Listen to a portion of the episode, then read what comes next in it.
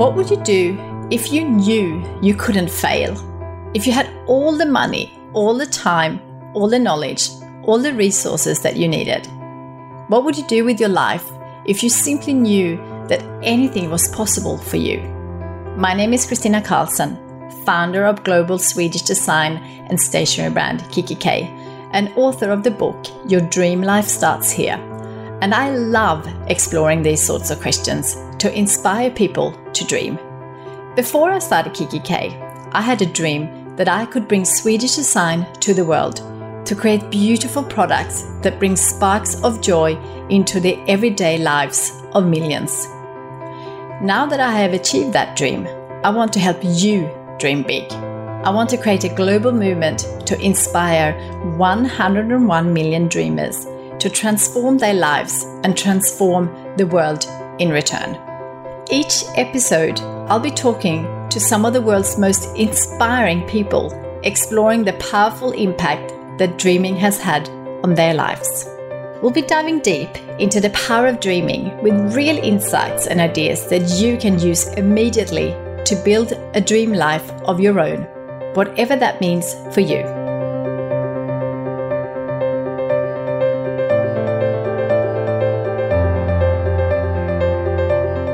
So excited for you to hear this episode, where I was lucky enough to catch up with the hilarious and so lovely Marianne Power.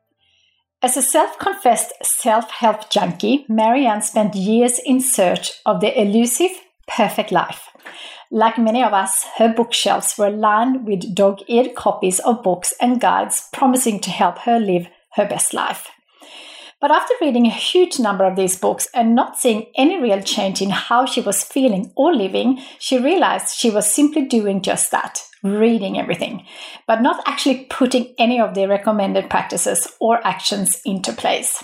So, driven by her quest for happiness, she set out on an impressive challenge to make a real change, or more correctly, every change she could possibly read about.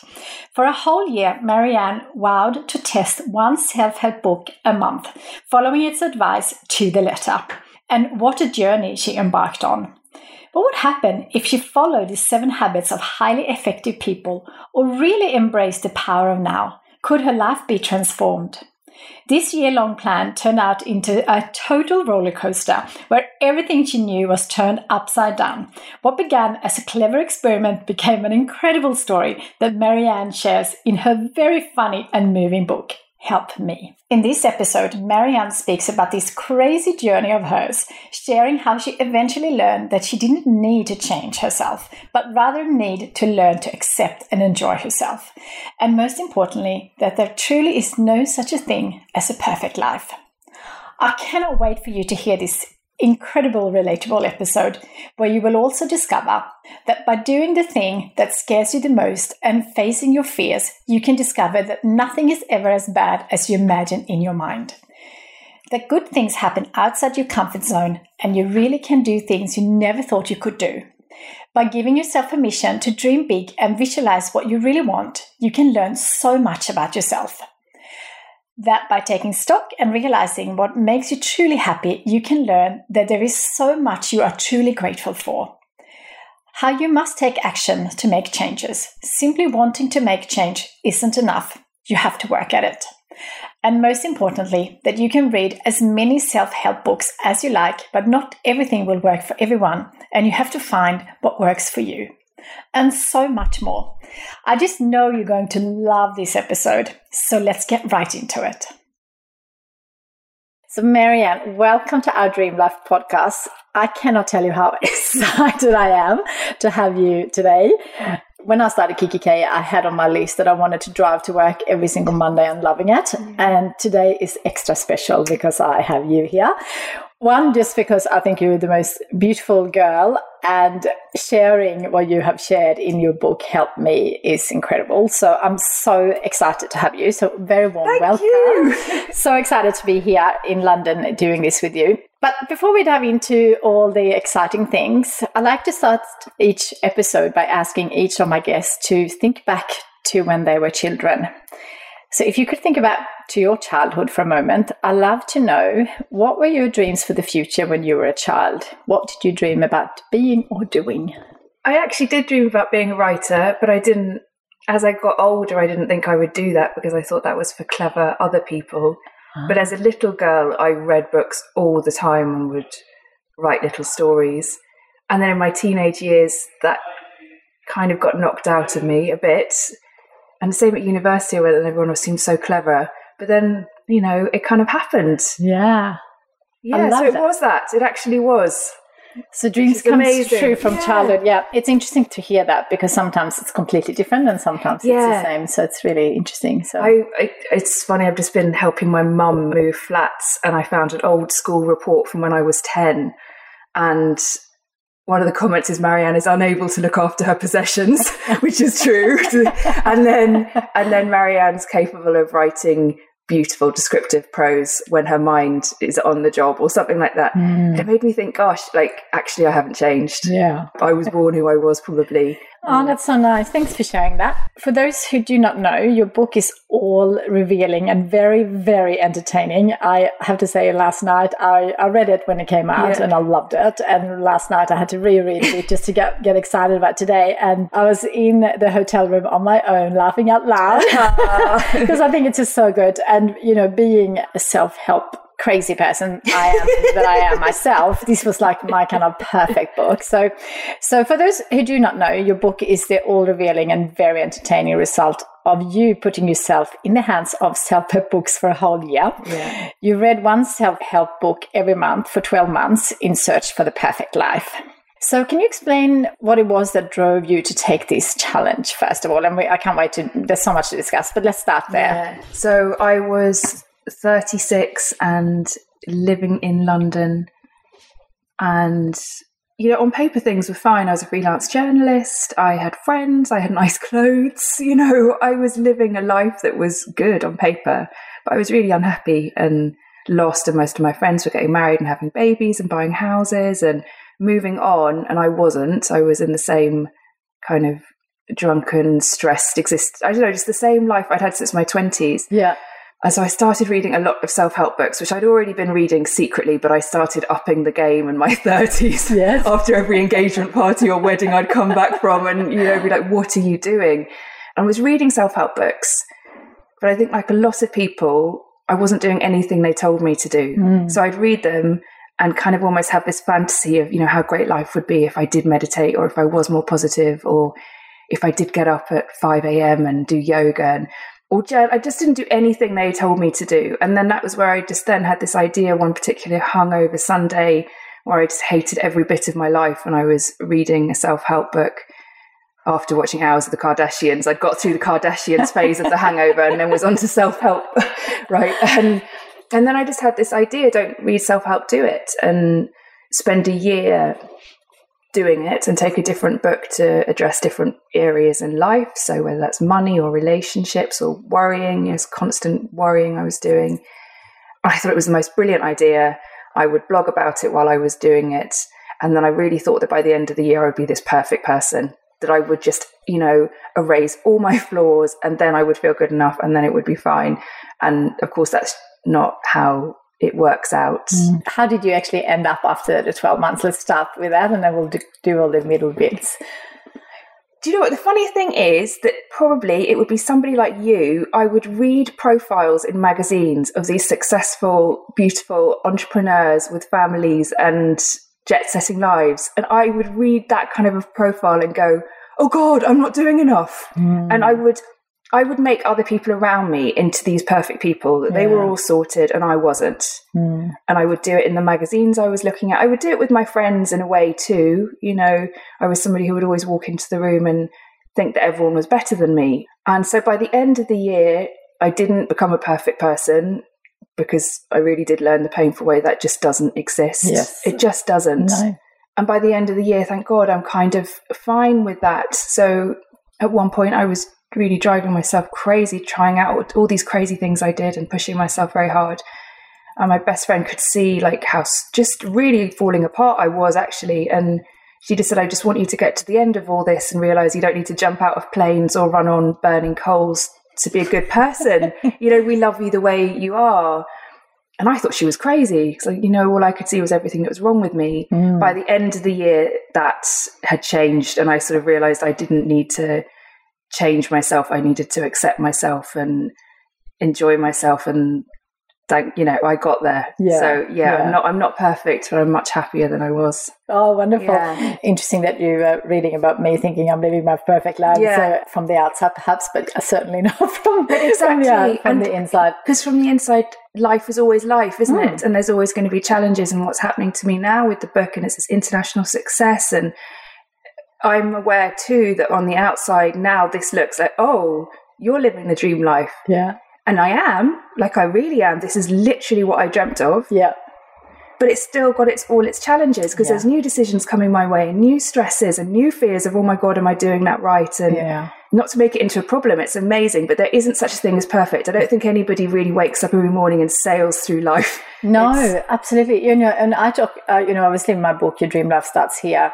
It's when I say dream life, it's never a perfect life. Yeah, because I think you say yeah. that that it's progress, not perfection. Absolutely, and, and, and, I do think that it's all about finding what is right for you. And the bigger dreams, the more challenges and more decisions, yeah. and yeah. more the more you question yourself. But I have this thing. I'll share it in case it's helpful for you and for probably have shared it on the podcast before, but I believe that you will always be feeling discomfort. I think that's a 50-50. In the in, in the negatives there is positives and in positives there's negatives. Whatever you yeah. whatever you do. That's yeah. that's kind of my that's how I see life. So I kind of always but that's accept, a helpful yeah. way to see it. Because then when you accept that, you're like, okay, fine. Yeah. Because I think I had this idea that other people were feeling it differently or that you could get to this nirvana. Yeah. And that just isn't true, is it? No, no. And I think so so the way I see things are are that if you are thinking about your life and you know for anyone who is creating their dream life is that if you have big dreams and things that you want to do in life, you know, I encourage people to to really think about, you know, if you could do anything without, yeah, you know, if you, I, yeah, yeah fail, and that. if you had all the money and all the resources and the energy and you know everything, yeah. what would you actually do with your life?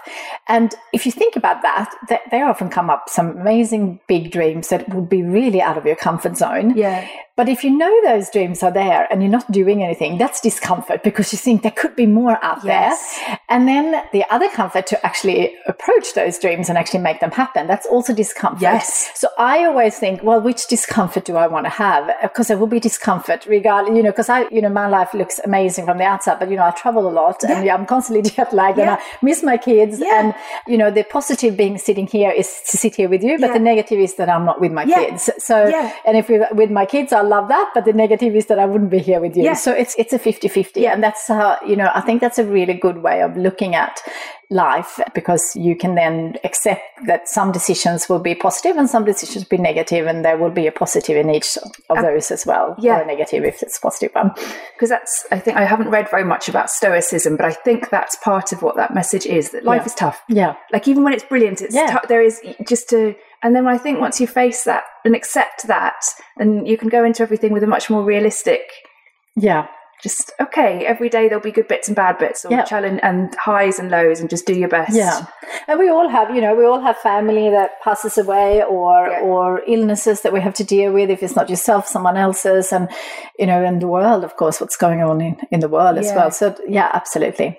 So that's a good one to start with. I like that. Thank you. Yeah. As you know, I am a complete self help and self development crazy person.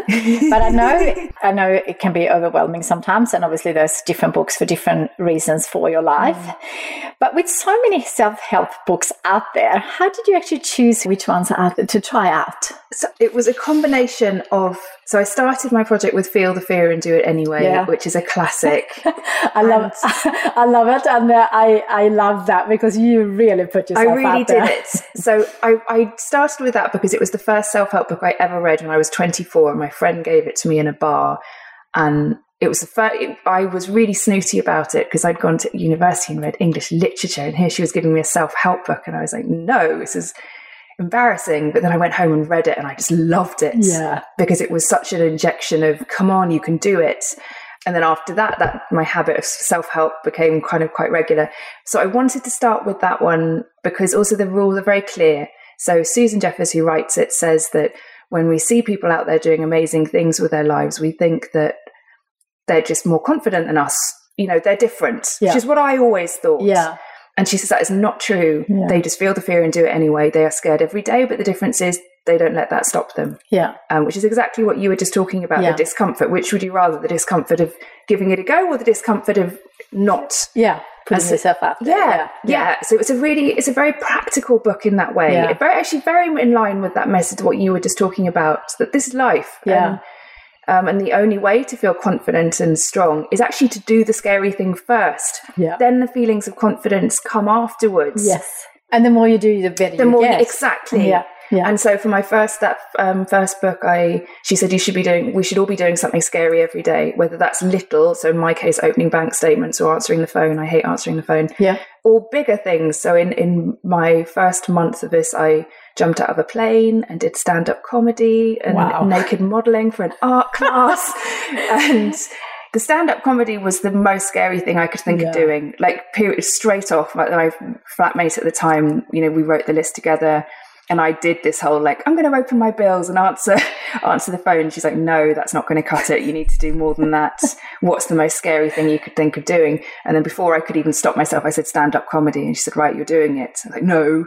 I did it. It was petrifying. I wanted to be sick. That was how scared I was. You know, I actually wanted to You know, vomit. there's no way I could do that. Oh. I could do any any public speaking, but no way I could do that. It's funny that it's different, isn't it? Yeah. Because public speaking is scary enough as it is, but the pressure then of trying to be co- funny, and then I think audiences are so brutal with stand up. Com- You know, they're not very forgiving, are they? They're kind of like, anyway. So I did it in an open mic night in a pub in in Paddington, and honestly wanted to be sick beforehand. I wasn't sick, but I anyway got on stage. And somehow, I don't know what gods were smiling on me. It just went really well, and people laughed Wow. and it was like an out of body experience. I was looking down at myself, going, "Is this happening?" Yeah, I and bet. they're laughing, and I enjoyed it. And afterwards, I got a taxi home, and the cabbie wouldn't take any money off me when when I told him what I'd done because he just couldn't believe it.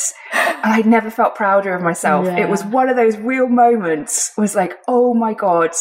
I can do things I didn't think I could do Yeah. so it was an extraordinary month and that's how i picked that first one i'm very glad and then after that then it was just a mixture so the next book was a money book because i'm terrible with money and this was a really interesting book about uncovering your emotions around Yeah. money and your history around money Yeah. because it's, it's called money a love story and I, I do think it's very helpful she says that many of us think that our only money problem is we don't have enough and that if we just had more it would be fine Yeah. but if that was the case, lottery winners wouldn't be broke within two years. And I would absolutely be a lottery winner that would have gone, I would just without a doubt have gone bust. Yeah. And this book is all about what were the early messages you picked up about money and money being connected to self worth as well. This mm. feeling of, I've always had huge guilt about why should I have money and other people don't. So whenever I have it, I give it away and Yeah. I blow it. And, but then I end up in a mess and then my friends or family have to help me out and that's not making the world a better place No. but it's, it's a real i didn't realize what extreme behavior i had around money because the reality is i'd always earned really good money Yeah. and had just shot myself in the foot consistently Yeah. And then when that was all getting a bit too real for me because she says to go through bank statements and credit Yes. cards and you know i spent a week crying and hating myself for everything i've ever done then i decided i'd flip to the other extreme and do the secret Yes. which I'm really interested to hear what you think about The Secret. So, The Secret is the law of attraction, and you can have anything you want in life if you just believe. Mm-hmm. And I read The Secret after because I wanted light relief after the money book, but also when I started telling people about the self help project, they'd either look at me like I was a bit nuts. Yeah. or they would go, "Have you read The Secret?" Yes, yeah, that yeah. seemed to be like the the Yeah. biggest responses. And so many people swore that The Secret had changed their lives, and yeah, I'm still really conflicted about The Secret. Yeah. So my my take on that because Yes. it was actually interesting. Um, when my book came out, there was I did an interview with actually a UK journalist. She called me from you know I was answering it. Uh, it was it was booked, but I I was at, a, at an airport, so Yeah. pretty tired. And Yeah. and the first question she asked me, she said, "What's the difference between your book and The Secrets?" And I was like, "Oh, I haven't even it had never crossed my mind that mm, you know that that would even be close." So so the way I see The Secret is, and you know, it was a long time ago that I read it, so Yeah. so I'm Yeah. not um, you know I'm not really up to speed on all the details, yeah. but what I remember of it and what I answered to this lady was that The Secret is all about you know, wishing and putting it out on vision boards and really believing in it, which I which I think is a component of of everything you need to do. But what I think the secret missed, unless I missed it, is yeah. that you actually have to do the work. there's, I think there's about two sentences in that book mm. that acknowledge the fact that you might have to take what they call as joyous action. Yeah, yeah. And, and, and, I think you need to take a lot of action. Yeah. You know, I believe that we all can do, like, I have come to, I've read so many self help books yeah. now that I do believe that you can do anything in life if you really want Me it. Too. And if you really want it, you have to work really hard. Yeah. Like, and you know, it's like if people want to start their own business, absolutely. I think anyone, I don't think you need to be born with an entrepreneurial mind. I think you just have to be really, first, you have to love what you do because yeah. I think that helps want making you want to work. Yeah. But in the end of the day, it's hard work and it's you just and you and never giving up and you will fail yeah. and you have to up again. And those people who are not, you know, small business, I don't know what the percentage is, but it's a very big failure in the first year where people get out of business. And I think it's to giving up. That is the uh, like the ones that actually survive that first year are the ones who try again and get up yeah. again and get knocked down and get up again. And I think that's the difference. And I think that was missed in the Me series. Too. Yeah. Me too. And that was because I do. I think the main reason that book was so successful is because it gave people people permission to dream big. Yeah, which was knocked out of a lot of yeah. us. You know, I don't know when that happens, whether you're a teenager or that just oh, be realistic. Mm. It that kind of you know when you're young, you'll happily say I'll be a ballerina or I'll yeah. be an astronaut or you could and you'll say it all, and then somehow that kind of gets quashed yeah. over time. And I think The Secret was amazing because it did say you can do anything you want, you can have anything you want. What would that be? Which is also yeah. what your book does, yeah. because loads of us have not given ourselves permission to do that. No. And your book also says, which is the same as The Secret, that don't worry right now how it's going to happen. Yeah. Because that's the other bit that this yeah. critical voice comes in and go, what's the point? It's never going to happen. Absolutely. And then also for me, other things were coming in like, who do you think you are? Yeah. You know, this, it, it does show a lot of how scary it is to dream big and allow yourself to think, what do I want? Because then partly with that, you've also got to realize I'm not really happy with where I am. Yeah. And so it's funny, this thing, it, there's a lot in it. Yeah. Like, so with The Secret, I did the vision board and I started this vision board that basically looked like a Kardashian life. You know, there was these LA houses and there was Blake Lively as actress and these designer jeans and this sports, like an old Mercedes sports car, which I do still love. But this, I looked at this vision board and it was stressing me out mm. because it was nothing to do with me. I didn't yeah. fit into my dream life. I was yeah. like, oh God, I can't eat cheese and toast in this dream life yeah, because I can't eat carbs because I'm now living in LA. And my flatmate came back and she was like, why does your happy life have to be in LA? And I actually do really like LA. But I had this idea that mm. happiness had to be completely different to what I was or where I was, that it was this other thing. Yeah. And I looked at this board and I just, I was stressed out by it. I didn't like it. But that was a really interesting exercise in itself. So then I went and scrapped it all and calmed down. Okay, what does make you happy? And then started going through magazines and looking at pictures that just instinctively made me happy, even yeah. though I didn't necessarily know why. Yeah. And then it was, you know, green smoothies were on there and a courgette salad. And then my sister laughed at me because she's like, You do realize you can just buy courgettes now. You don't have to put them on a vision board. I live next to a vegetable shop, like two doors down. And then happy friends, and then pictures of traveling.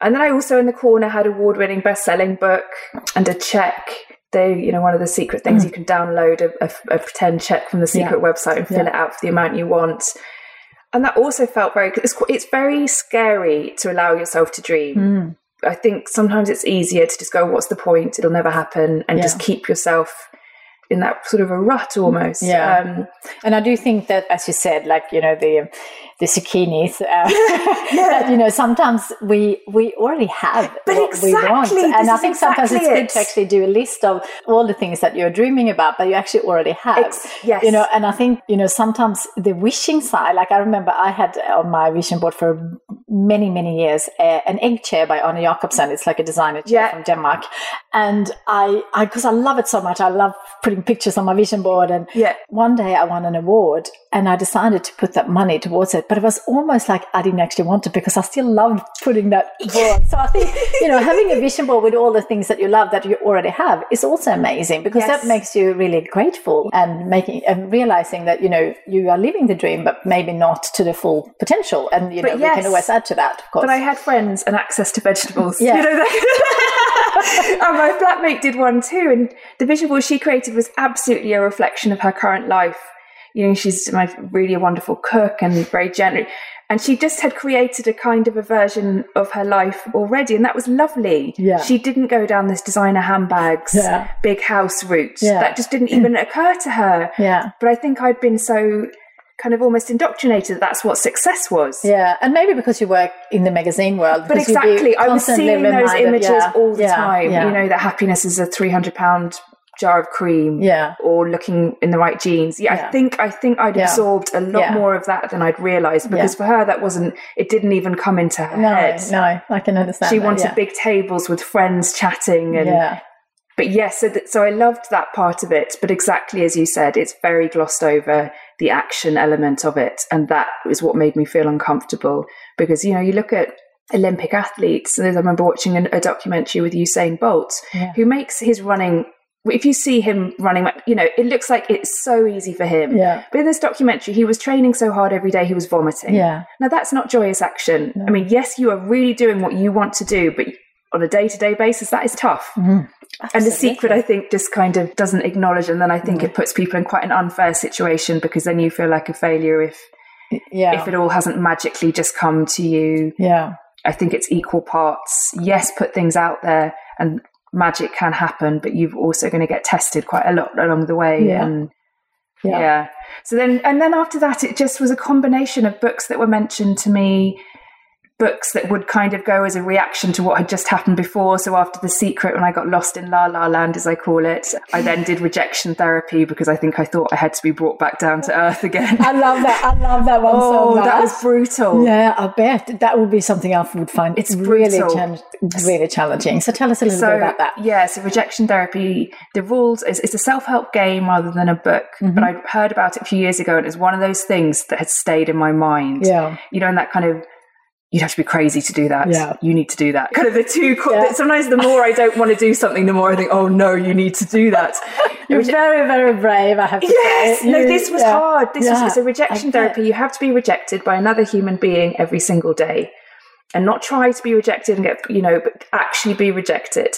And the theory behind that is that many of us live in fear of rejection and it stops us from going after lots of things that we want in life. Mm. And this game is almost like exposure therapy. You know, if you're scared of spiders, they tell you to hold a spider. Yeah. So being so exposed to rejection and experiencing it every day, you get used to it and you realize it doesn't kill you, which makes you braver in going for the things you really want. But also, you learn that a lot of times people don't say no to you. Yeah. You think you're going to get rejected, and so many times you don't. Yeah. And people go, okay, fine. Yeah. And it's like quite life changing actually. Yeah. Because again, you realize that, you, or I realized that I was kind of in a prison of my own making. Mm. I was the one that was creating all these stories about what I could or couldn't do or what people thought of me or, and a lot of it wasn't true, it turned out. Yeah. So in that month, I started off small with, you know, smiling and saying hello to strangers on the streets, which in London is not the culture. Yeah. You know, they really look at you like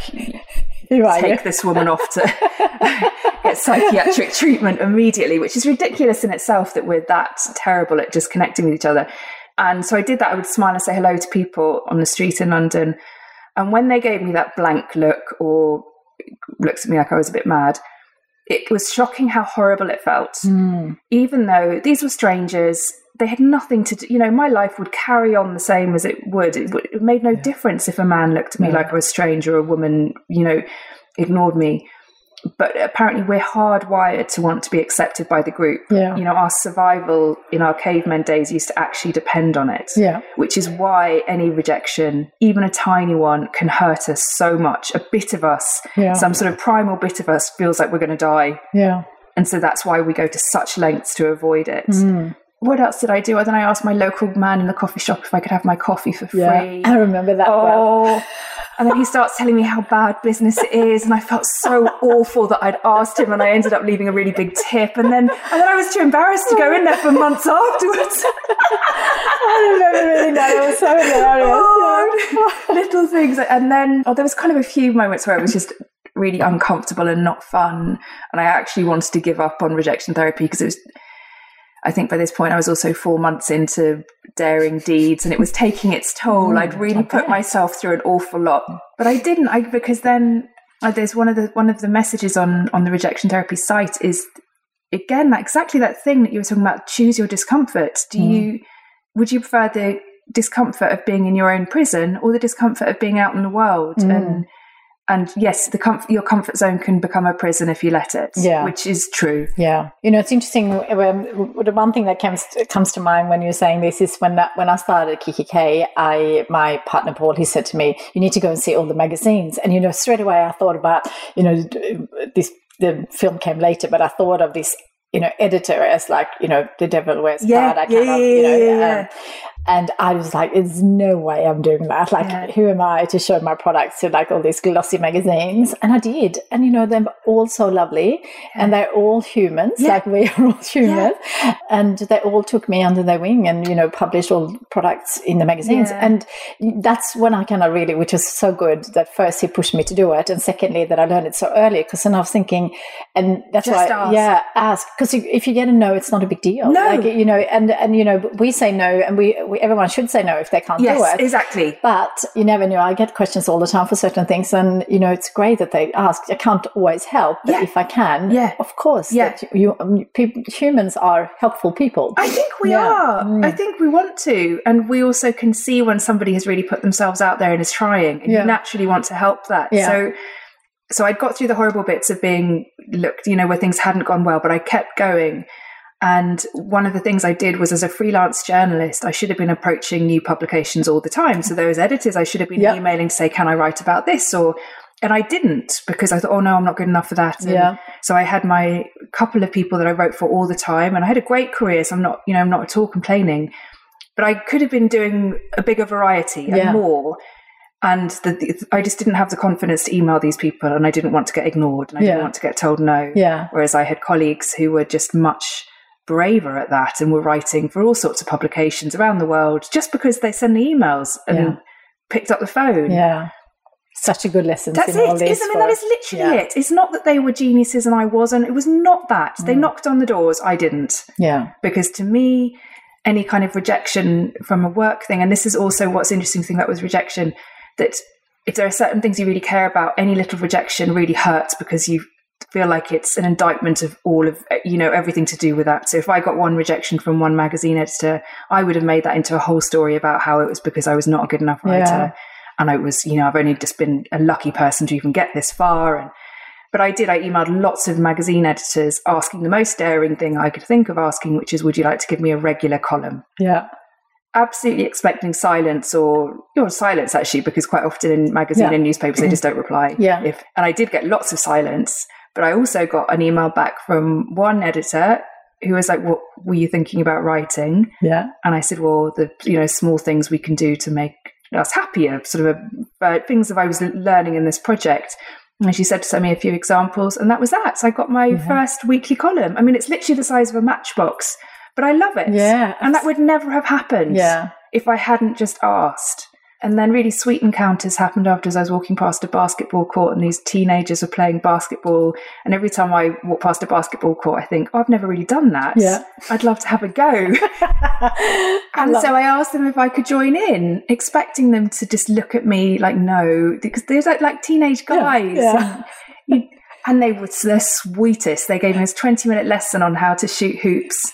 And then I told them about what I was doing. And then they told me about what it's like to be a guy and try and chat up a girl and then she blows you out and you have to walk back to your friends and mm. so we ended up just having this conversation about well chat up techniques and rejection and and then there's a lovely reminder we're all exactly the same underneath it all whether you're an 18 year old 17 year old bloke or a 37 year old woman or these fears run in all of us, mm, don't they? Absolutely. Um, yeah. So then that ended up being a really wonderful month. I hated it for the beginning, and then it turned out to be a very, really good learning experience yeah. because in many, I, I, also went up to a man in a coffee shop who I thought was handsome, and he, well, I don't want to spoil too much in the story, but he absolutely didn't reject me. Yeah. And that was also this idea that I had that no men found me attractive. And the stories I had told yeah, myself, and in rejection therapy, I had to test some of those stories, and it turned out most of them weren't true at all. So and that was so it. So many, then many, many more books. yeah, then, yeah. So, yeah.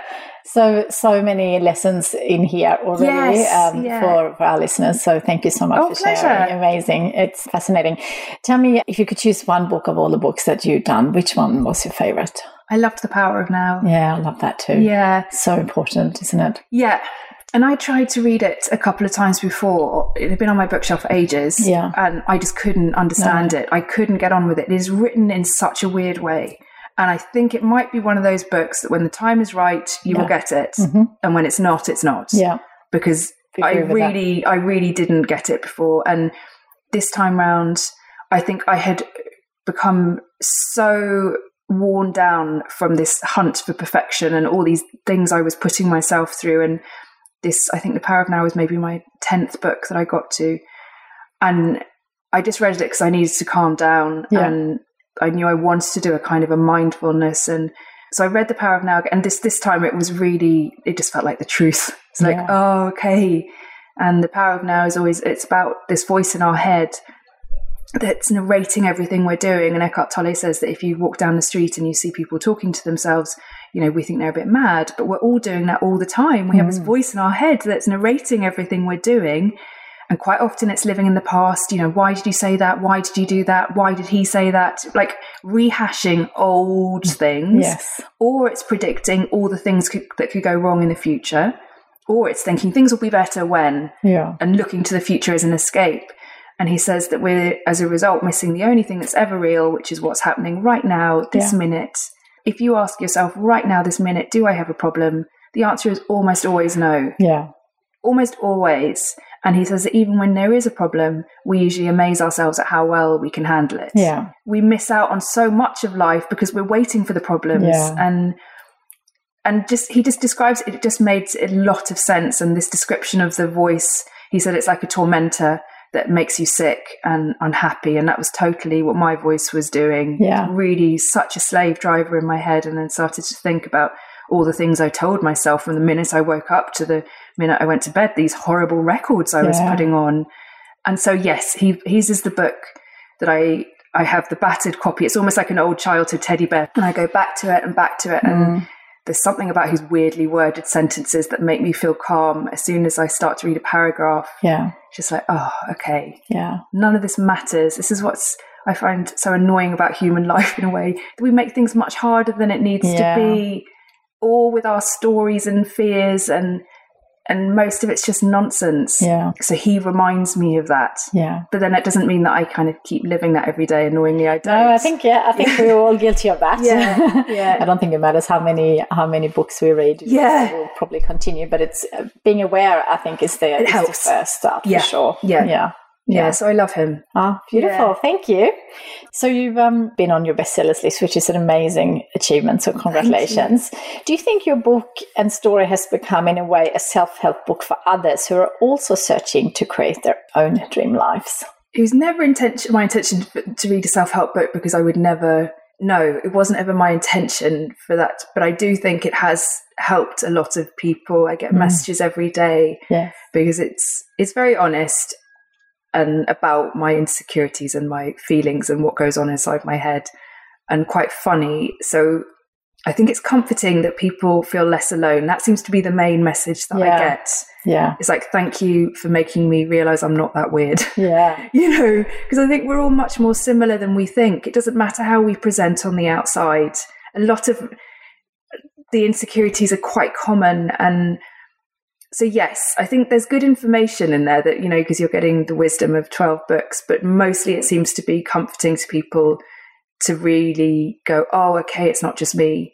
And it's not just me that has problems with relationships. Mm. It's not just me that's terrible with money. And, and that seems to be something that is making people feel better. And I'm so glad for that. Yeah. It's lovely, Yeah. really great. Yeah, it's. A, I mean, it's amazing because I think it's such a good tool. Obviously, encouraging everyone to buy Oh, it. thank you. Uh, because I think um, first it's so incredibly entertaining and funny, so brave. Like I, you know, I would, could never do what you've done. You could. You yeah, could, well, I you could, probably could, but I. You said, well, you, know, you probably have the sense not to want to do it. I was quite desperate. I really was that desperate. No, that, yeah. I think it's amazing because I think, and I think that's what you know. Anyone who has like a, a voice or a platform or Yeah. somehow sharing what they're going through, it's an amazing. um, It's helpful, I think. absolutely. I think if you're honest, it Abs- helps yeah. someone because if you're honest, there's a huge chance that there's going to be a lot of other people that are feeling what you're feeling. yeah, And I think the other main message in this book is really that there isn't such a thing as perfect and you're fine Yeah. the way you are. And that doesn't mean that there's not things you can improve. You know, I'm still terrible with money and I, but I'm fine the way I am. yeah, Whereas at the beginning of this, I thought I was broken and I needed to really try harder in order to fix myself yeah, and I don't think that now. And that's I still read self help books, and I think there's such inspiration and wisdom in them. But the flip side of the self help industry is that it is an industry, and it's based largely on you know you buy the next book and you buy the next course, and it can lead to this feeling of you're never really good enough. yeah, Okay, Yeah. I've done this course, but I need to do the next one, the next one, and the kind of conclusions I come to in this book is that I'm fine. You know, that Yeah. my best friend was right. I'm fine. And, you know, yes, I don't look like a supermodel and no, I'm not a millionaire and all these arbitrary things that society is kind of showing us all the Yeah. time. That's what success is. But it's actually not. I think if you can get up in the morning and be at peace with yourself, and if you've got some people in your life that love you, and you know you're already ahead of the game, Yeah. and just to kind of bring it a bit more down to earth like that, you're fine, we're fine. And then the other message is that we need each other. I'm someone by nature who really goes off on her own, and you know this. Read the books, try harder, fix myself, and then I'll be okay for human society. and actually, the wisdom that came from friends and family and even strangers who I'd have these ama- amazing conversations with totally out of the blue. When you're honest with somebody, especially when you're struggling, and they just listen to you and don't laugh at you, but just listen to you, or and quite often go, "Yeah, me too." That's this.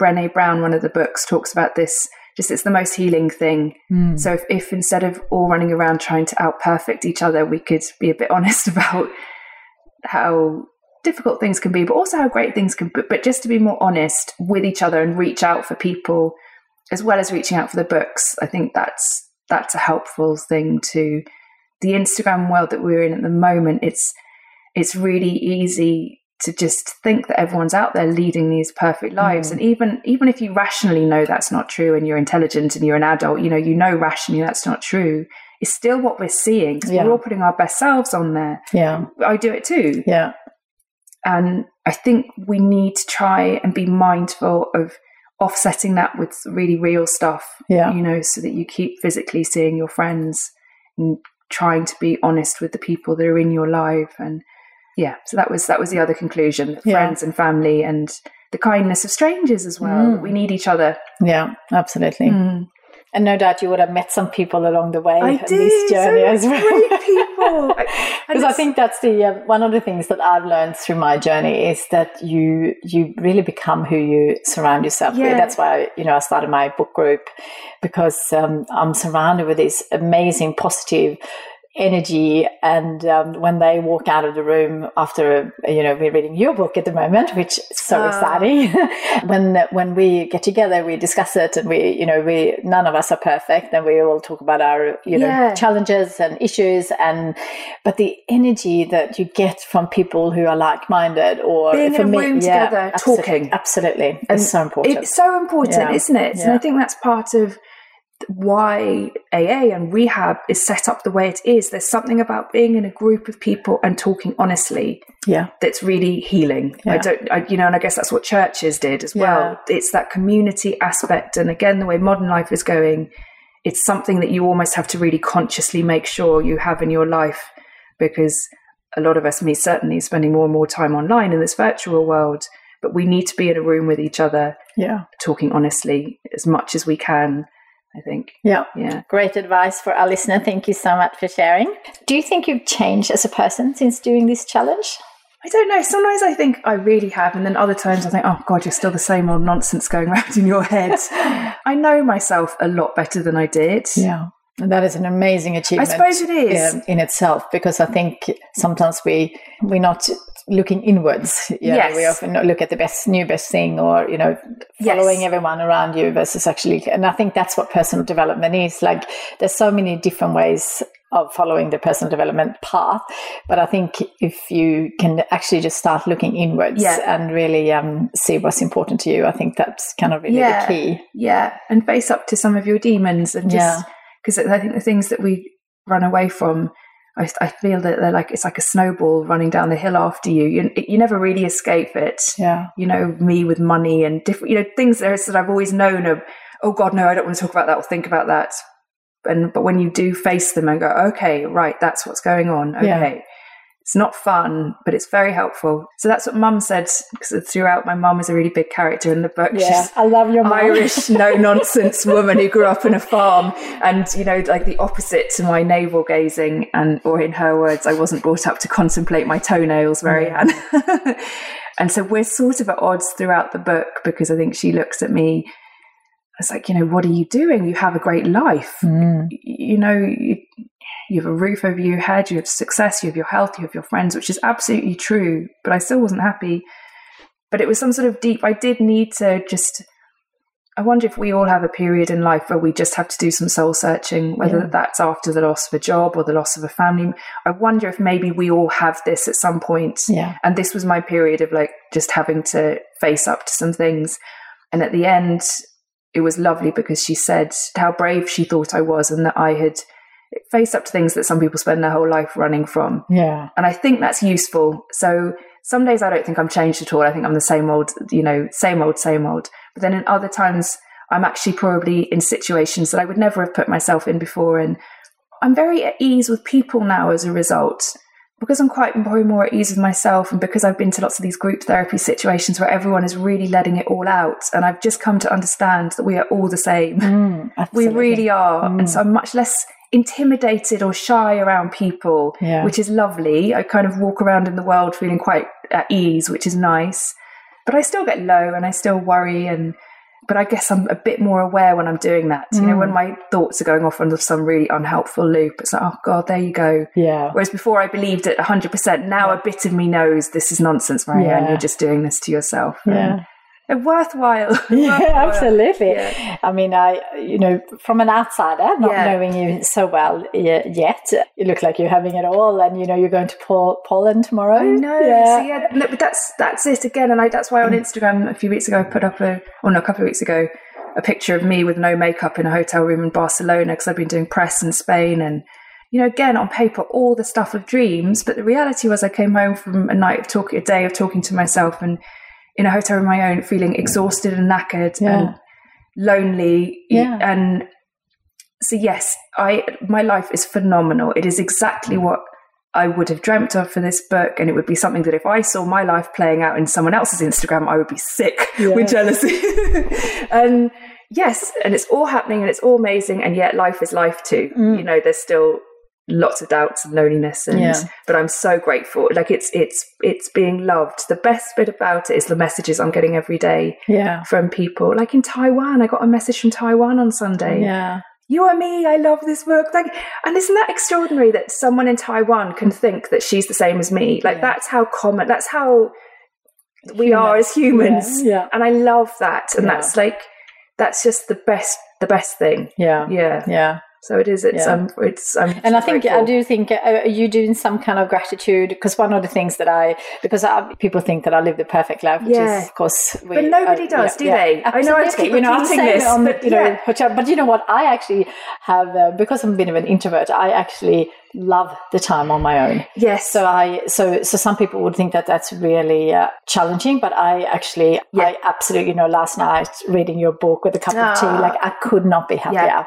So I guess we are all different, but uh, you know it's yeah it's definitely gratitude has helped me. So and much. I that's actually and I didn't do gratitude in this book, and it's something because I used to be someone who rolled my eyes because for a while it was hashtag grateful everywhere and it was yeah. very gratitude was the new black and there was a lot of it and a bit of me was like ugh yeah but it's the cornerstone, isn't Yeah. it? Probably of so much. And I absolutely need to give myself a good old reality check on that. So that yes, you know, I can be tired and a bit overwhelmed sometimes, but like just the reminder, look what's happened. And it's phenomenal. So Yeah. yes, gratitude I absolutely need to Yeah. make a daily a daily thing. Yeah, it's really helpful because I um, and I do that with my children as well. You know, we we live a, an extraordinary, fortunate life. But you know what? Most thing, the grateful that comes up to for me most mornings Yeah. is to be alive Yeah. because not everyone gets to live to their. I'm 46 now. Yeah. Not everyone gets to live to their Yeah. 46 to be alive, and you know, and you know, sometimes I complain to my friends that I have to go around the world in one week and lag and stuff. and then uh, they remind me, you know, some more than others. Everyone knows who they are, but um, they remind me that you know they would love to do that. Yeah. and of course, but you know, sometimes you're just so into your own thing, and you, you Exactly. you know, and and I remind the kids, and sometimes I have to give that reminder to myself, of course, as well, is that you know some people go around the world once or not at all, but Yeah. once in a lifetime, and I just happen to do it a few times a year, and it's amazing. So, and I've chosen it myself. This so, is the thing, with yeah. ch- exactly, because there would be nothing about my life right now that I would change. No. So just remember that everything that's happened has been what I've worked really hard for and chosen, and and ditto with you. And then and then if that's no longer your choice, and if you no longer want to keep traveling the world, then that's fine. You make that Absolutely. decision. absolutely. but there's yeah, this kind of. Yeah. Complaining about, oh dear, I've got to get on another, you know, come on. and that's what I was doing in Spain a bit. I was like, get a grip. You could have got Princess. some beautiful Spanish food and a glass I of Spanish wine, I and you'd be know, perfect. I know, I know. But yeah, I completely get it. Oh, something I want to say also with this book. So this is this is a few things that sometimes I get this message of the book doing so well and you know being everywhere that it's the secret, and a bit more coming back to that point about working.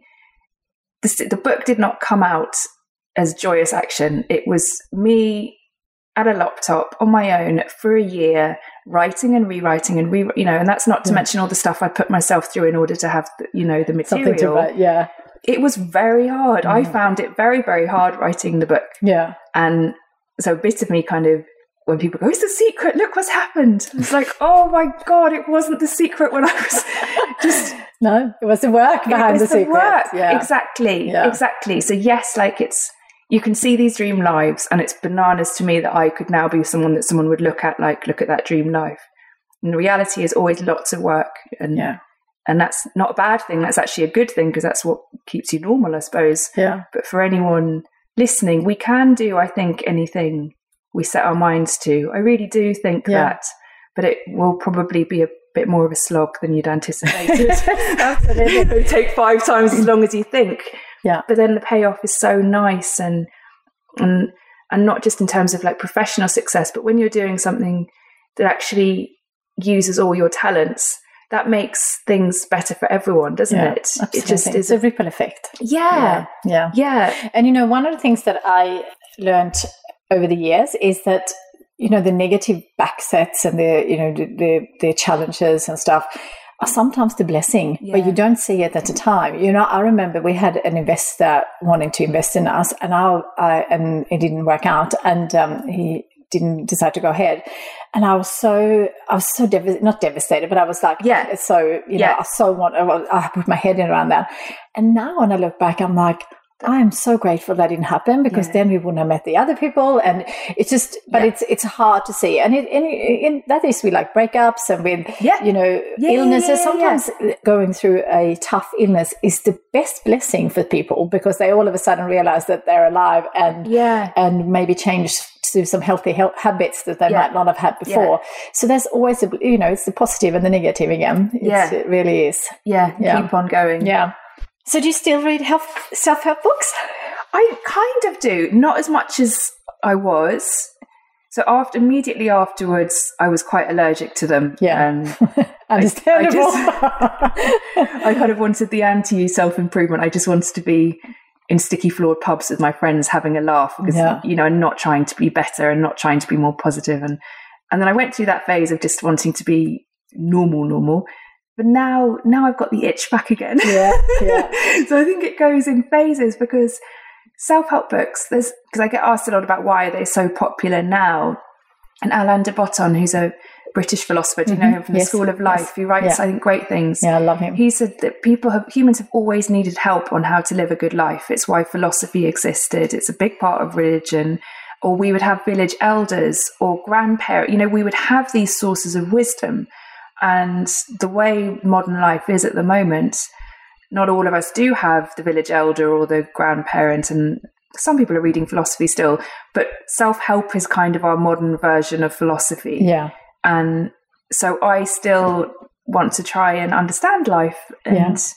improve the things that I'm because I think you know you you've addressed some issues and then new ones come up and it's just the next hurdles to just see if so for me I'm reading books about money at the moment because that's just work I need to do I also need to do learn things about relationships how to talk to each other how to Yeah. handle conflict and because I'd read somewhere that if you can't handle conflict you can't have a close relationship yeah. and I run a mile from conflict. All right. And that's something. So yes, I am reading. I am reading self-help books, but fortunately, I'm not doing it so much from a desperation. You need to be completely different. Yeah, more of an inspiration. You know, it's not like a crash diet where okay, it's just like it just a. I just want to keep enhancing life or understanding things better. Or yeah, so yes, I am. And I listen to a lot of podcasts. There's such great Oh. content, isn't there, on podcasts now? absolutely. I love it. Yeah, Yeah. Yeah. There's so much free resources. It's Um, amazing. it's un- unbelievable. And even like I um I always talk about this that you know for 10 pound whatever it is here in in the Yeah. UK for a book you can buy uh, like someone's life you know Yeah. you can learn from someone's life in you know in a few days Yeah. uh, or a few hours if you if you decide It to read a book in a day but it's it's just so incredible Yeah. and to learn and I always have a thing where you know because I read so many Yeah. like I just try to choose a few things and try to implement them and try them and Yeah. then I think if you if you have that attitude not you are extremely I was so extreme. Yeah. you're extremely brave as well. I could never do that. But even reading those books that you did everything, sometimes just being inspired by them and taking maybe one or two things out of them is, Yeah. is incredible in its or even right. just having the 20 minutes in the morning where you read those books they do pep you up yeah, absolutely. they like because i was rereading yours yesterday morning before because i read it the last time we met i went home read it and then wrote the same as you today wanting to reread it to kind of just and it just made my day it was only half an hour in a coffee shop that i had a quick scan through again and Yeah. then i had a pep in my step Yeah. afterwards yeah, not because i thought oh right today's gonna i'm gonna do this this it just it was just an upbeat yeah, in the same way that when you have a chat with a great friend, you know how some friends really inspire you and you come away going, I can do anything. absolutely. And a good book can do that. Yeah. But I also, in my case, certainly have to watch overdoing it. Yeah. You know, there's a balance between looking inwards and then just being in the world Yeah. and thinking about yourself and thinking about others, trying to be better, but also accepting where you are. Like there's kind of a balance with all these things, I Yeah. think. And most of us are doing better than we think we are. We should all give ourselves a lot more credit, I think. Yeah. And relax a lot. I saw a talk with Elizabeth Gilbert, who wrote Eat, Pray, Love. Yeah. And she said her biggest wish for everyone is that we could relax yeah, which seems to be something again that in our modern society isn't there's not a lot of room for it Yeah. And i thought it was so true. It was such a kind of seemingly obvious statement but it's like oh my goodness it's true. Yeah, and especially if you've got your own business or you're freelancing and there's this drive to be on all the time Yeah. and be productive all the time. And even if you're on instagram it's kind of a it's still a version of work in a way. We're branding ourselves and there's a lot a lot of just being yeah. um, No. so it's the balance between that think. Absolutely. I have um, on Sundays. I have a thing where I never book I anything. saw- yeah, but I did do a podcast yesterday uh, because I'm, because I'm here Yeah. and, and because me podcast is like reading a book because Yeah. you know having access to people like you Ah. is incredible. But having Sundays where you actually wake up and there is nowhere to go and nowhere to exactly be is amazing. Yeah. So even if you can have, and sometimes you can't do like a whole day, but maybe you can do a morning where you allow yourself to sleep in or stay in bed Yeah. And drink tea in bed and Yeah. read a book or whatever it is. Yeah. I, I, I think you can start small and then expand it. And uh, because in my book I have to design your perfect day. When I say perfect day, it's never perfect, of course, Yeah. but you know, like if you could have an ideal day, and But I, it's good to know again Yeah. to even ask yourself that question. How What are would they? it be? Yeah. And then really often you actually probably can absolutely take some make some of those things happen. Yeah.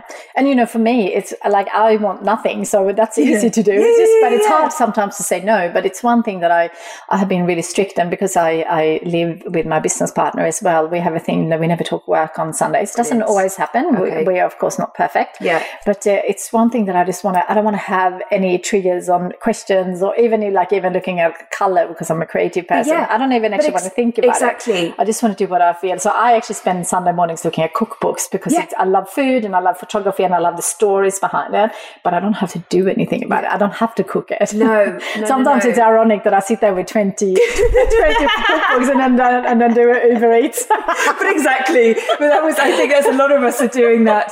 Cookbook sales are like the highest they've ever been, and then so are takeaways. Yeah, So absolutely. So it's kind of a lovely combination. It's, you know, whatever makes us happy. Yeah. hey? Yeah. So I have to ask you this before we Yeah. finish up, but, you know, both of us being a self help lovers Yeah. and including quotes, I think, I'd love to know do you have a favorite quote? Things take the time they take. Yeah. This American poet Mary Oliver, who died, I think, a couple of months ago, Yeah. and I've never like read her book of poems, but she her, she gets shared a lot online, Mm, yeah. and things take the time they take. Yeah. And then I think the next line is "Don't worry," Yeah. and I think I, I've come to believe that's true. Yeah. That if we can just have a little bit of faith and trust, just you'd keep showing up every day and do your best, Yeah. you'll get there in the end. Because for me, the book and all of this didn't happen on the neat schedule I thought it would. And Yeah. I thought I was a failure because of that. And things take the time they take. Yeah. So that's that's one that I have in my head quite Yeah. often. Yeah. Yeah. And there's another Irish one. I think it's Irish, maybe it's not. But what's meant for you won't pass you by. Yeah. That's great. And I also I hope that's I mean that's easy for me to say because I'm living such a privileged life, but I hope that's true yeah. that the things that are meant for us, whether that's love or some sort of business or I, hopefully if you keep doing your best every day, what's meant for you will will happen. Yeah. Yeah. Yeah, love that. I uh, actually today I did uh, at the time of this recording I did put up a, a um, quote and by by Henry Ford and Yes, yeah. whether you think you can or can't, you're probably right. Yeah. Yeah. and I love that because it's so true. It's And so I completely yeah. agree. And I think, you know, and it's funny because sometimes um, I think there's another quote, and I'm not sure who said it, but it, and I'm, I'm probably not saying it right, but you know, the impossible is just someone's opinion. Yeah. So, of course, what's impossible for me and for you might be completely different. Then it's your opinion and my opinion. That's why, you know, in, in our office at kikki.K, we have um, on the wall, don't say no, say how. so if Ah, you really, great. so if you really, and not everyone loves it as much as I do. but I do love it, and I'm not. I'm not saying say yes to everything, but it's Yeah. Really like if if there is an idea and we really want to make it happen, there is a way. There It is. just sometimes might take forever to make it happen. Take the time, Yeah. or we might have to try a few different ways. So I really believe believe in that, and I think that is what really got us through this small business stage where like we always find a way Yeah. even if it seemed impossible at the time and an impossible is just that person's view yeah. yeah, Yeah. yeah. I love quotes. So, being a bit of a dreamer that I am, Yeah. and you know, having a book about creating your dreams. As we get older, we talked about that before the recording that we kind of tend to forget about dreaming when Yeah. we get older. What three dreams would you write down if you knew that anything was possible and you couldn't possibly fail to achieve them? What would Oh, that be? Oh, because I did this actually yesterday when I was going through your book again. Right now, right now, because work has gone so well and this book has gone so well, I'm actually I'm tired. So right now, my dream is to have a holiday. Yeah. you know, and I'm going to do that in April. I want to drive around America. That's been a Mm. dream, that I've, and that will be something that if I die having not done that, which won't happen, but that I would be really annoyed. Yeah. But that's a road trip around America, is something I have wanted to do for a long time. I'd love this to be the beginning of many books Yeah. and for uh, those books to help people, which I think is already happening. Yeah, Um, absolutely. And I'd love to have a house. You know, I'm living in a small rented flat, which is lovely, London. But you know, I want to have a proper house, and I want to have spare rooms so that when friends need somewhere to stay, they can stay. And I want to have a big kitchen, and you know, that's a dream. More books, more travel, and a proper a proper house. Yeah. is- Beautiful yeah, dreams. Yeah. Yeah. And all very achievable. Yeah, very- yeah, doable, totally. absolutely. Yeah. Yeah. So before we end up, tell us what's next for Marianne. Well, tomorrow Poland. So doing um, press the book comes out in Polish. I Mm, think congratulations. That must be Yeah, amazing. I know. I think it's. I, I think we're 26 different languages or something now. It's phenomenal. And then come home and then doing a few speaking events in London and then LA in April, doing some more podcasts there, which is great. So just keep. I think until summer, it's going to kind of still be getting the book out there and doing different interviews, and then. Yeah, I want to look into love and money in Yeah. two separate books. I think they're big areas in life that I want to just sort of figure out different ways of being with them and love in particular, how to live a life that has love in it that doesn't necessarily mean marriage and children. Yeah. You know, there's lots of different ways to set your life Yeah. up and but looking into that and money too, like it makes my tummy go a bit like clamped when I even think about it. But money's a much bigger topic than I think I understood, and there's lots to, about women and how they treat money, and Yeah. there's something called the Prince Charming effect, where apparently quite a lot of us have, without realizing necessarily, waiting for someone, a man, to come in and save us, and Oh, we all these sort of interesting. Yeah, yeah, yeah. Yeah. It's it's but because I think also I've probably felt a lot of shame around wanting to have money, but actually, if you can have money and You can do so much you good can do so, yeah, really, really. Yeah. You know, if I can have a home on a practical basis, that means that friends and family will always have somewhere like a safe place to go, no matter what happens. Yeah. And if I have money, that means I can invest in good businesses or give to charity. Like that seems like a good use of Absolutely. a life. So Yeah. yeah, those Yeah. two things. Beautiful. And I'm, you know, our philosophy at kikki.K is to inspire people to live their best life. We have four words dreaming, doing, enjoying, and sharing. And sh- I share, nice. I love sharing. So, what I'm going to do, I'm going to write myself a little note in my notebook to share all my love books and all because I'm Oh, thanks. and all my money books Oh, because I read you. bo- both. Brilliant. None of them is my expertise, uh, but I love reading about those topics. So I am going to Thank take you. photos when I get back home Brilliant. and take photos of them, and then you can um, have some Thanks. fun reading about them. Thank There's some really brilliant ones. Yeah. And so yeah. So before we finish off, I love to ask you a few questions, and uh, we have touched on some of them already. But do you have any particular daily rituals or routines that you practice to help you live your best life? I wish I did. I'm so inconsistent. Yeah. I'm like, No, that's good. But I don't know. But I, I wish I did. I journal sporadically. I meditate sporadically. Like when I'm stressed, I meditate, which is silly because I should be doing it before I get stressed. Yes. You know, all that. But probably the most consistent thing is I'm a walker. Yeah, I walk quite a lot, and that calms me down. yeah, Reading, writing, walking, and meditating yeah. in theory is what I turn to as soon as I'm getting a bit, you know, the wheels are coming off and I need to work on being a more consistent day in, Mm, day well. out person. starts with awareness. and you know, I think um, even those people who are having those daily rituals completely nailed are not perfect. You know, Yeah. um, I I have a what I call my holy hour. But it's definitely not perfect, and it, sometimes Yeah. it happens, and sometimes it doesn't. And I think that's important to talk about because I don't think there Yeah. is no such a thing as perfect. But but I think the more you do those morning, and you know, it's it's funny because I love my mornings so much that I prefer mornings to night. So I'm really Yeah. happy to you know go Me to too. bed early Me and too. in with a bit, you know, with a book and be very boring. Yeah. What most people think is really boring, but for I me, don't think that's boring. yeah. But for me, that Yeah. is just like and getting up early. I was up really early this morning because I'm jet lagged as well. Uh, three thirty. Wow. but it's too early because. But I went Yes. to bed super early, so that's but this has to do with jet lag. Yeah. But you know, so amazing. I had the best start of the day, and then read books and listened to podcast I was listening to you. Yeah. Uh, yeah, and but you know, some of my friends think I'm the most boring person in the world that goes to bed so early. But that's for what I love. Yeah. So we Yeah. just have to find what we what's right Exactly. for us. Yeah.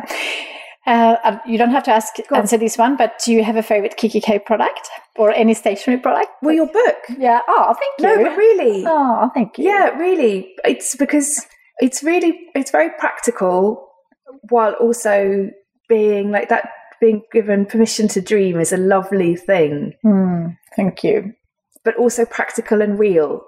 Yeah. so I love it, and I think it's a great, great place for anybody to start if they do want to start. And also the way you're talking about your, you know, your week and your day and how to structure that. Yeah. It's just that mixture of you know big dreams and then also okay, how can you make your days better? And yeah. yeah, Yeah. Because I think, you know, the dream life is not really about you know a massive global business or writing 500 books or whatever it is Yeah. um, sometimes it's just about actually taking the day off Yeah. or you know spend more time or call your mum Yeah. more often like those Yes. kind of things um, Exactly, is the what, little- um, yeah so dream life is not just about the big dreams it's also about but uh, you know you want to encourage people to you know do Yeah. whatever they can for, Yeah. in their potential but yeah so thank you so much No, Um, but it's that's true. really lovely But Thank also, you. just on the dream life, I asked my friend last night that question of what would you do if you had all the money in the world and you could do anything. And she said, "Oh, just live in a cottage with cats." yeah So it doesn't have to be this No. this big glitzy thing. It can quite often, if you allow yourself to think about it, it can just be, "Oh, I just want to walk on the beach once a week." or, absolutely yeah I want to see this. You just that, and usually that can be. You can work towards that or do it right absolutely now. yeah, absolutely you know Yeah. we come back to that Yeah. your zucchini thing Yeah, that's exactly. I love that. I'm going to put a little zucchini picture on my board to remind me that I already have it it. right now. Yeah, absolutely. In the fridge, probably. yeah, yeah, yeah, yeah. So the last question for you: If you could go back to your younger self, say when you're in your late teens, Yeah. what advice would you give yourself, Oh, knowing what you know now? You're fine. Yeah. You're fine. You're fine. You're fine. Which is the same advice I'd give my adult me yeah, and all of us. yeah, Yeah. totally as a teenager, I thought everyone else was prettier than me. I worried I was going to fail every exam. I didn't know what I was doing. I was terrible with boys and just scared of everything. Yeah. And and now see, God, it was so normal. All those feelings are very normal. And that I was lovely, actually. You know, I've always I tried to be a nice person. And like, you're fine. yeah. Try and be a nice person. Try and be kind to yourself and other people. And then that's it. Yeah. Like, Beautiful. Thank you. Well, this has been the most beautiful way of starting the Oh, I week. know, ditto. Um, and Monday, Likewise. Yeah, yeah, A coffee and a conversation with you. I could not think of a better way of starting a Monday. Yeah, me so too. thank you first first for taking your time because I know you're very busy and also for all of us who have had the privilege to read your book and I'm hoping by listening to this that everyone will Ah. get your book because it's so insightful and I think what I got out most of it that you are so incredibly brave first for doing it but Yeah. also then sharing it because that's um it's so and it's so funny and I just loved it and I'm going to reread it many times and recommend it and uh, Thank giving it to you. gift so thank you for all that you um, are doing to the world because uh, by sharing you are inspiring so many of us to try a little bit harder and try different things and being brave so Thank thank, you. you. so much Oh, and you're best of uh, luck in uh, in Poland tomorrow Thank you. Thank, you very much. Wow. What a refreshing and inspiring chat that was. I could speak to Marianne for hours, listening to all of her incredible insights into learning how to live her best life. One of the most important messages I took from our conversation was how important it is to remember that no life is perfect and that life will always throw us challenges, but there are always positives to be found.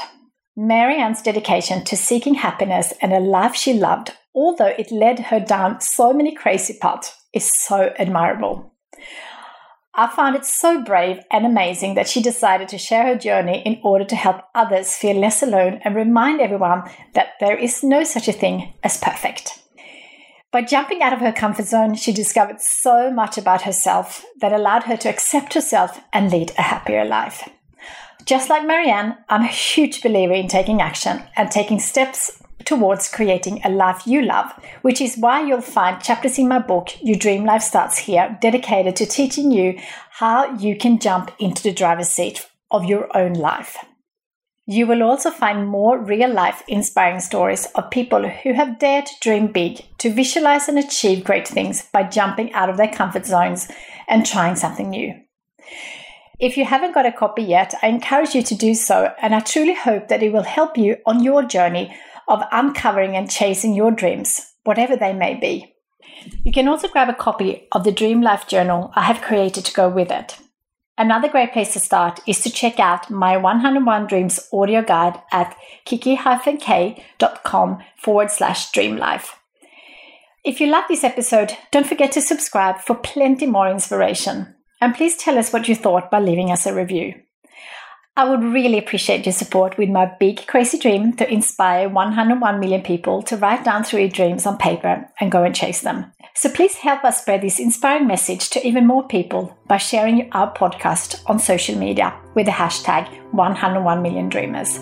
Until next time, don't forget to dream big and chase your dreams.